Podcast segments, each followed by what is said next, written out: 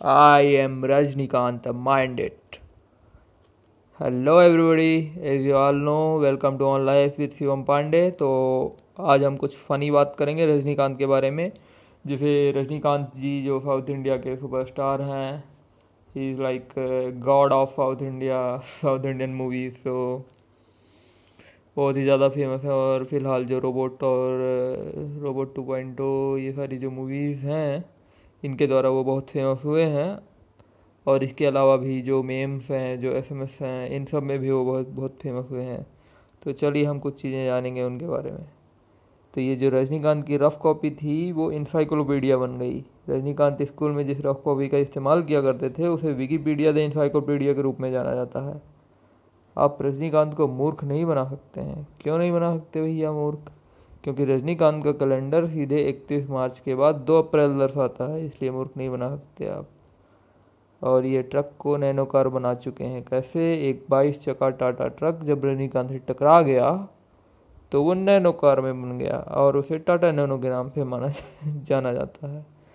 और जो ये टाइटेनिक मूवी है, वो रजनीकांत के बाथ टब में शूट हुई थी।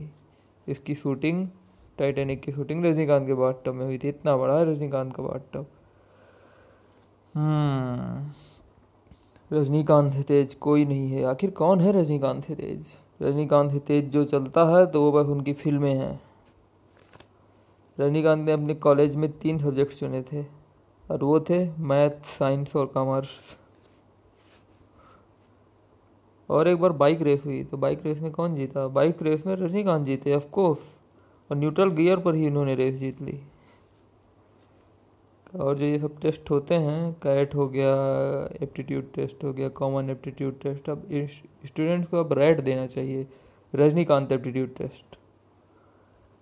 Hmm Guinness book of records, आपको पता है गिनीज बुक ऑफ रिकॉर्ड्स ये कहाँ से लिखी गई? दरअसल ये रजनीकांत की ऑटोबायोग्राफी है। हम्म एक बार जेम्स बॉन्ड ने एक आदमी को गोली मारी और कहा, I am Bond, James Bond, डिस्क्या। तो सामने वाले व्यक्ति ने बुलेट को कैच कर वापस फेंकते हुए कहा, I am Kant, Rajinikanth, mind it. तो बस यही था। I hope you like it.